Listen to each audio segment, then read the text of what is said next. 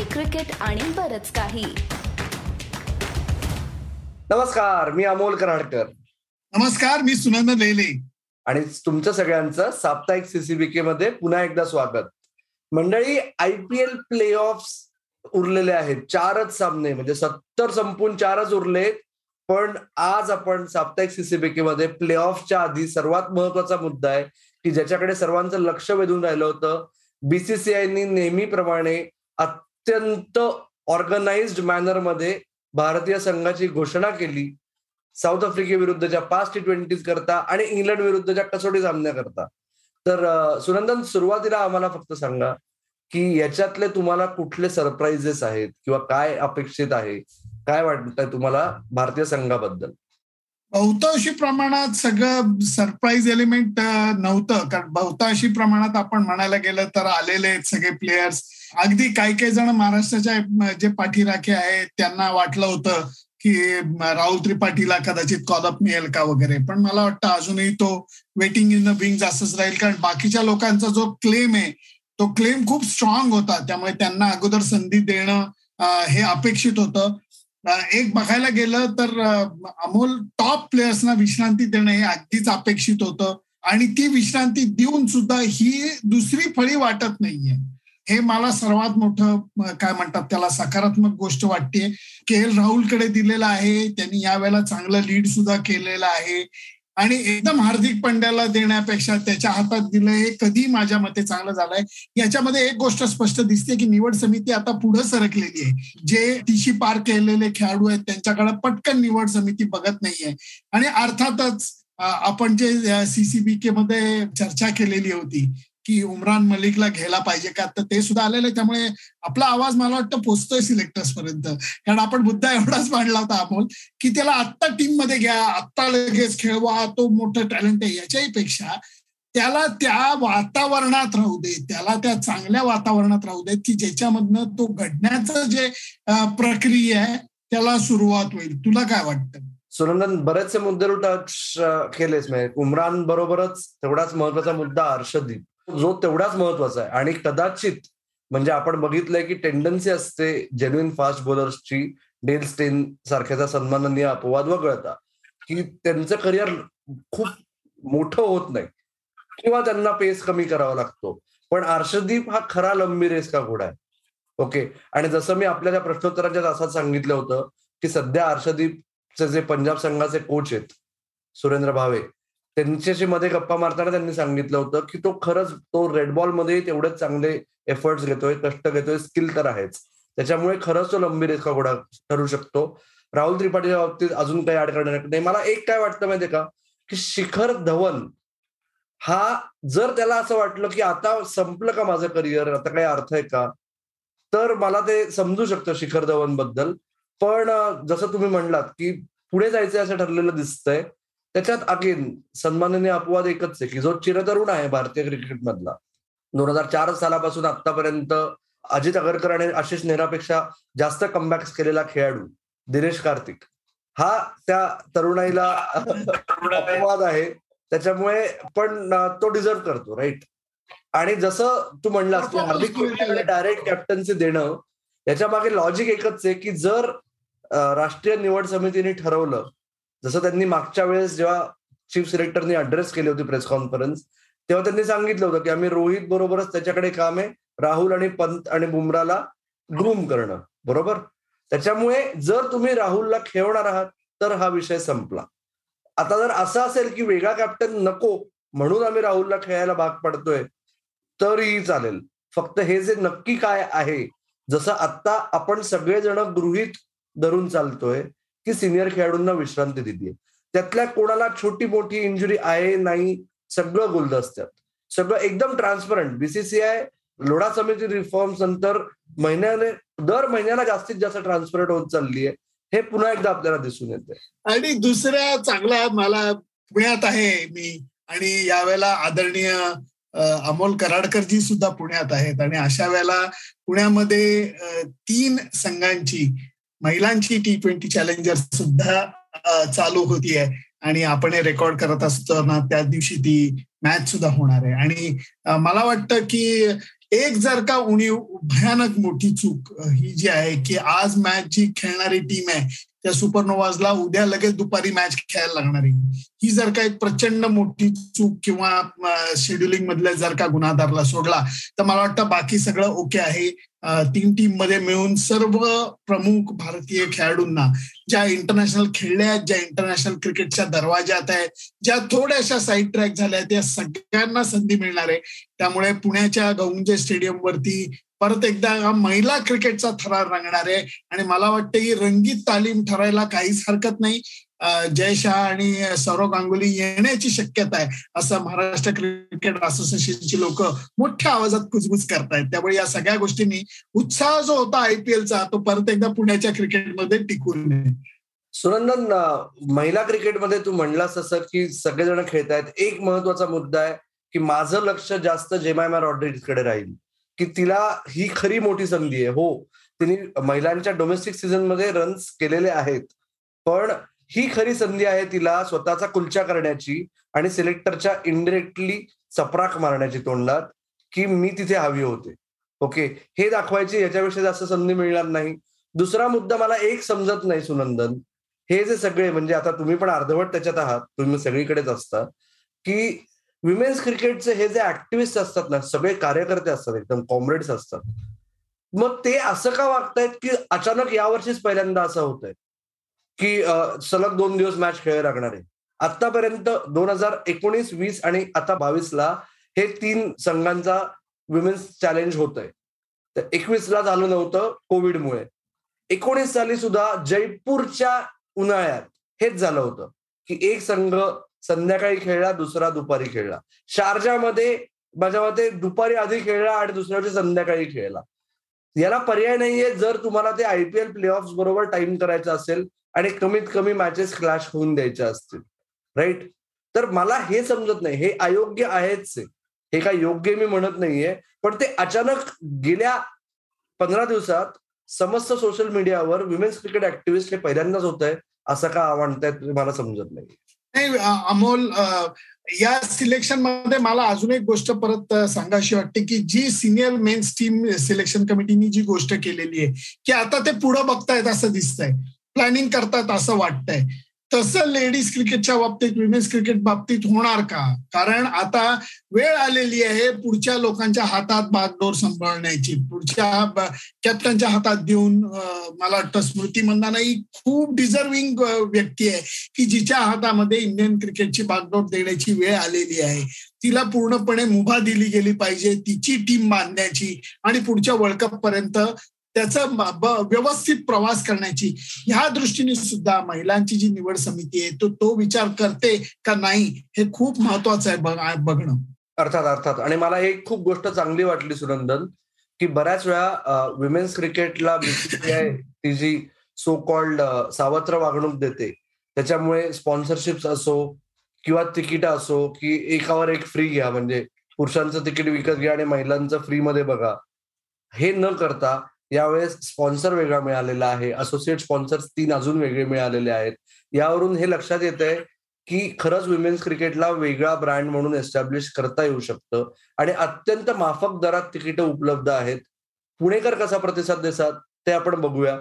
दुर्दैवाने मी मैदानावर नसेन तुम्ही असाल होपफुली एखादी मॅच तरी. त्याच्यामुळे त्याच्याबद्दल आपण डिटेलमध्ये मागच्या वेळेस बोलूया.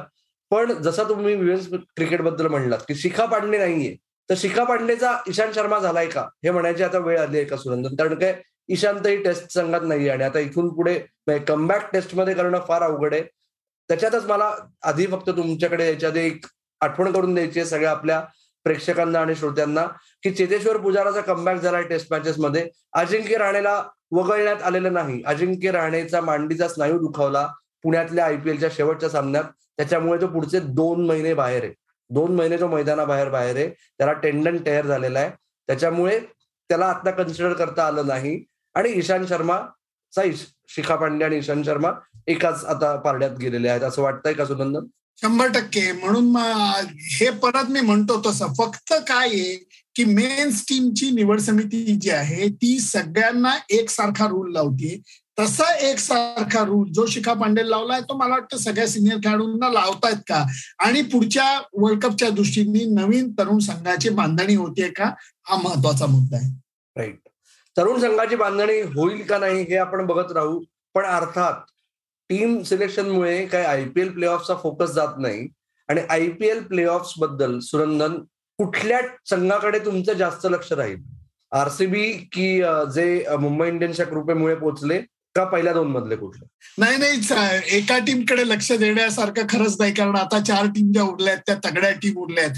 मान्य आहे की दिल्ली संघाला खूप मोठी संधी होती प्ले ऑफमध्ये जाण्याची. आणि त्यांनी अगदी काय म्हणतात नाही मी बोलत ना आता असा जो फोटो आहे बालगंधर्वांचा बालगंधर्व याच्यामध्ये तसं त्यांनी केलं की नाही आम्हाला नाही जायचं. वी आर हॅपी की आम्हाला नाही जायचं. आणि म्हणून मी म्हणेन की चार टीम ज्या पोचल्या आहेत त्या डिझर्विंग आहेत. की नाही हे बोलण्याची गरजच नाही. त्या नक्कीच डिझर्विंग आहेत. एका अर्थाने त्या चार चांगल्या टीम आलेल्या आहेत. आरसीबीने लगेच एक मोठी गर्जना केली की आता विराट कोहलीनी सुंदर सत्तर रन केल्यानंतर आरसीबीला चॅम्पियन होण्यापासून कोणीच रोखू शकत नाही वगैरे. तर ही गर्जना लगेच खूप मोठी केली गेली.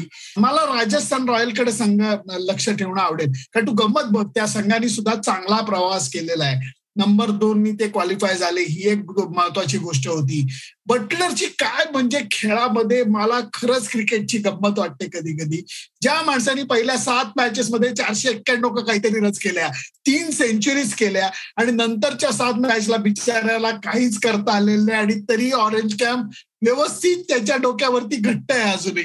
या सगळ्या गोष्टी बघता मला राजस्थानच्या संघाबद्दल सुद्धा आशा आहे. त्याचं कारण तो संघ सुद्धा परिपूर्ण वाटतो. दोन तगडे स्पिनर त्यांच्याकडे आहेत. चांगले फास्ट बॉलर्स आहेत. आणि त्याच्याबरोबर त्यांच्याकडे बॅटिंग सुद्धा चांगली आहे. बटलरला जर का एक इनिंग संपली एक डाव भूताचा संपला आणि आता तो परत प्ले ऑफमध्ये त्यांनी जोर लावला तर मला वाटतं राजस्थानकडे सुद्धा माझं बारीक लक्ष असेल. तुझं कोणाकडे असेल? मला आता असं वाटतंय की फॉर अ चेंज दोन पुणेकर असूनही एकमत होत आहे अशी अवस्था आहे. की माझ्या मते सर्वात चांगली संधी राजस्थान रॉयल्सला आहे. कारण बटलर आता ड्यू आहे ओव्हर ड्यू आहे आणि जी छोटी टुर्नामेंट आहे मोठ्या मॅचचं प्रेशर तर ते माझ्या मते त्याच्याकडे आहे. त्यांचा बोलिंग अटॅक जरी कंडिशन्स बदलणार आहेत काही असलं तरी त्यांचा सर्वात चांगला बोलिंग अटॅक हे आपल्याला दिसून आलंय. ती जी पाचव्या बॉलरचा थोडासा गडबड होती तर ओबेद मॅकवाय सारखा बॉलर त्यांनी घेऊन डेथ ओव्हरची पण सोय लावून टाकते त्याच्यामुळे मला आता ती सर्वात बॅलन्स टीम वाटतेय. दुसरा मुद्दा असा आहे की बाकी तीन टीम बघितलं ना सुनंदन की गुजरात लायन्स आणि लखनौ सुपर जायंट्स पहिले चौदा सामने शून्य अपेक्षा होता. आता अपेक्षा वाढल्यात. त्या ओझांखाली ते ऍक्च्युली लपणार का ते शाईन होणार म्हणजे? आणि रॉयल चॅलेंजर्स बँगलोर आपल्याला माहितीये म्हणजे आता अजून काय बोलायचं अशी अवस्था आहे. बरोबर? त्याच्यामुळे यावेळेस म्हणजे खरंच इट्स कमिंग होम म्हणायची वेळ यावेळेस आली आहे का? आली असेल तर चांगलं आहे. आणि त्याच्यामुळे या सगळ्या फॅक्टरचा विचार करून मला असं वाटतं की हे तीन संघ एका बाजूला दुसऱ्या बाजूला राजस्थान रॉयल्स संघ तर आहेच ते प्लस ड्रेसिंग रूममध्ये let's do it for Shane जी भावना आहे. त्याच्यामुळे अपेक्षांचं ओझं नसताना पॉझिटिव्ह वाईब्स असताना ते करणं याची शक्यता राजस्थान रॉयल्सची जास्त आहे. म्हणजे ते होईल असं नाही पण एवढंच मला आता वाटतंय. पण अमोल एक गोष्ट लक्षात घेतलीस का? की पहिल्या दोन मध्ये येण्याचे असंख्य फायदे ते तर आहेच की तुम्ही बाबा मॅच जिंकली तर तुम्ही डायरेक्ट फायनलमध्ये जाता मॅच हरली तरी तुम्हाला एक संधी मिळते वगैरे सगळं ठीक आहे.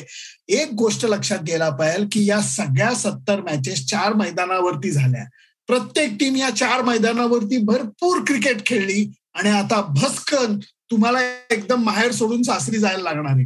तुम्हाला इडन गार्डन वरती तुम्हाला अहमदाबादला खेळायला लागणार आहे. त्यामुळे तिथलं विकेट तिथलं वातावरण तिथले चॅलेंजेस हे एकदम अंगीकारणं. हे या चार टीम मधल्या कुठल्या टीमला जमणार आहे हे खरंच बघायला खूप मजा येणार आहे. कारण हा सुद्धा एक महत्त्वाचा मुद्दा ठरणार आहे की नाहीतर कसं होतं की भारतभर मॅचेस होत राहतात. आणि तुम्ही कधी ना कधीतरी त्या विकेटवरती त्या ग्राउंडवरती खेळत राहतात. आता जिथं तुम्ही खेळलेले नाहीत गेले दोन वर्ष तिथं तुम्हाला अचानक खेळायला लागणार आहे. तिथल्या मातीचा पोत कसा आहे? तिथल्या विकेटचा पोत कसा आहे? अहमदाबादमध्ये सुद्धा ते मैदान अप्रतिम आहे पण चारू बाजूनी एकदम बंद आहे. एक बरं आहे की आता अहमदाबादला खूप सुंदर हवा आहे. त्यामुळे तो त्रास काय खेळाडूंना होण्याची शक्यता नाहीये. परंतु या सगळ्याचा विचार केला तर ही एक फार मोठं आव्हान आहे. चारही टीम समोर. आणि गुजरात टायटन्स त्या बाबतीत बिट्टी धरून असतील कारण काय ते या वर्षीचा दुसराच संघ ठरणार आहेत की जे होम ग्राउंडवर एक तरी सामना खेळणार आहेत. आणि दुसरा जो संघ होता म्हणजे पहिला जो संघ होता यावर्षी होम ग्राउंडवर खेळणारा त्याचं यावर्षी काय झालंय याच मुद्द्यावरून ते पिट्टी धरून असतील. पण सुरंदर अर्थात आयपीएल दहा संघांचा खेळ चारच उरलेत. पण उरलेले सहा संघ किंवा पहिले सत्तर सामने याच्यात आम्हाला जाता जाता महत्त्वाचे तुला एक किंवा दोन हायलाइट्स किंवा टॉकिंग पॉइंट्स क्षणचित्र बहुचर्चित मुद्दे. तुझ्या दृष्टीने काय होते? अमोल कुलदीप यादवनी दुखापतीतनं सावरून जे पुनरागमन केलं विकेट टेकिंग पुनरागमन केलं चेहलचं सातत्य होतं आणि अश्विननी केलेली जबरदस्त ऑलराऊंड कामगिरी या माझ्या दृष्टीने अत्यंत सकारात्मक गोष्टी आहेत. भारतीय संघातले जे प्रमुख खेळाडू आहेत ते के एल राहुलपासून शमीपर्यंत शमीचंही सातत्य मला खूप आवडलेलं आहे. आणि या याच्यामध्ये बऱ्याचशा लोकांनी चांगल्यापैकी कामगिरी केली.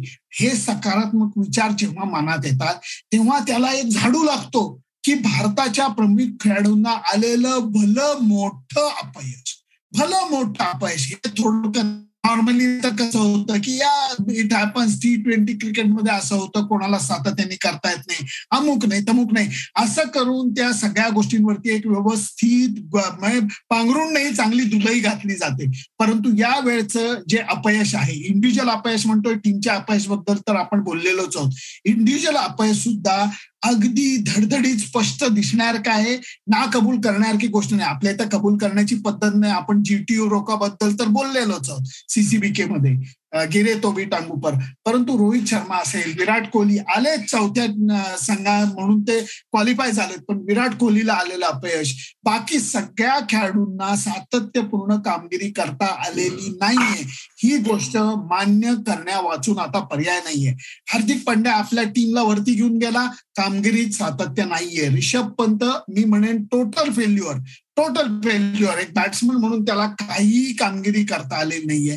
ह्या जर का गोष्टींकडे पाहिलं तर भारताच्या प्रमुख खेळाडूंना वैयक्तिक कामगिरी करता आलेली नाहीये. ही गोष्ट सुद्धा लपण्यासारखी नाहीये आणि ह्याच्याकडे कानाडोळा करून चालणार नाही. तुला काय वाटतं? येस नाव मोठे लक्षण खोटे हा एक महत्त्वाचा मुद्दा आहे. आणि त्याचबरोबर जसं आपण आधीच्या एका साप्ताहिक आयपीएलमध्ये गप्पा मारल्या की पेस बॉलर्सची फौज जी तयार होतीये ती एक अत्यंत विश्वासार्ह आश्वासक गोष्ट आहे असं मला वाटतंय. आणि अश्विनचा मुद्दा तू मांडलास की तो कायम विसरून जातात लोक कन्व्हिनियंटली कारण अश्विन हे टी ट्वेंटी मध्ये मोठं नाव नाहीये सो कॉल्ड त्याचा परफॉर्मन्स किती कन्सिस्टंट असला त्यांनी दाखवून दिलं की तो अडॅप्टेबल किती आहे.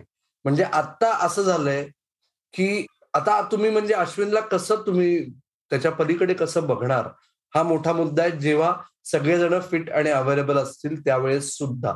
त्याच्यामुळे ह्या येणाऱ्या उरलेल्या चार सामन्यांमध्ये अश्विन काय करतो? त्याच्याकडे तुमचं आणि आमचं दोघांचे लक्ष राहील सुनंदन बरोबर? अगदी अगदी. शंभर टक्के. कारण मला वाटतं तो संजू सॅमसनला सुद्धा योग्य कान तिचक्या देत असणार. कारण अश्विनचं डोकं सुद्धा थिंकिंग क्रिकेटर आहे तो. शंकाच नाही. आणि त्यांनी आता स्वतःची कामगिरी स्वतःच्या सगळ्या गोष्टी या बरोबर एका कुपीमध्ये मस्तपैकी बसवलेल्या आहेत. बॅट्समन म्हणून आहे. त्याला राजस्थान रॉयल्सनी बघ कित्येक वेळा त्याला तिसऱ्या नंबरवरती बॅटिंगला पाठवलं. एकदा त्यांनी काय त्याला आता टर्मिनॉलॉजी काय म्हणतात पण त्यांनी आपण निर्णय घेऊन वॉकआउट केलं होतं बॅटिंग करत असताना. आणि दुसऱ्या खेळाडूला मारण्याची संधी दिली. हे सगळं दाखवता काय? तर तो थिंकिंग क्रिकेटर आहे. आणि जेव्हा तो टीमसाठी अशा पद्धतीने विचार करून कामगिरी करायला लागतो तेव्हा तो एक फोर्स बनतो असं मला वाटतं. सीसीबी सुद्धा असाच फोर्स बनेल अश्विन एवढाच. म्हणजे त्याच्या युट्यूब चॅनल एवढा नाही पण मराठी प्रेक्षकांनी जर साथ दिली तर त्याच्यात थोडासा चोडीचा येणाऱ्या काही काळात बनू शकला अशी आपण आशा करूया. प्ले ऑफचा आनंद घेऊच या. आणि त्या प्ले ऑफ संपल्यानंतर परत काही तासांमध्ये साप्ताहिक सीसीबीके मध्ये सुनंदन आणि अमोल परत दिसतील आम्हाला. अशी अमोलची तरी खात्री आहे. काय म्हणणे सुनंदन शंभर टक्के आपण यांना भेटणार आहोत. आणि महिला क्रिकेटच्या या तीन संघांमध्ये जी चॅलेंजर होती त्याच्याकडे लक्ष ठेवूयात. नंतर मुख्य प्ले ऑफच्या ज्या मॅचेस आहेत त्याचा पूर्णपणे आनंद घेऊयात. त्यामुळे हा आठवडा म्हणजे आ हा एकदम फटाका आहे बाबा फटाका. येस आणि बराच वेळ ऑलरेडी झालेला आहे. त्याच्यामुळे मला प्रेक्षकांना आणि श्रोत्यांना एकदा माफी मागायची तुमची सगळ्यांची. ज्यांनी प्रश्न पाठवले आज आपण कुठला प्रश्न घेऊ शकत नाही आहोत.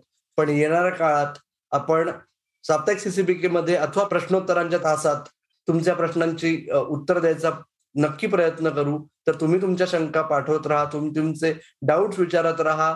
आणि त्याचबरोबर तुमचे पहिले म्हणजे आता जे चार उरलेले आहेत तुमचं प्रेडिक्शन फायनलमध्ये कोण असेल हे आम्हाला नक्की कळवा. कुठे कळवायचं? तुम्ही आपल्या युट्यूब चॅनलच्या कमेंट सेक्शनमध्ये कळवू शकता.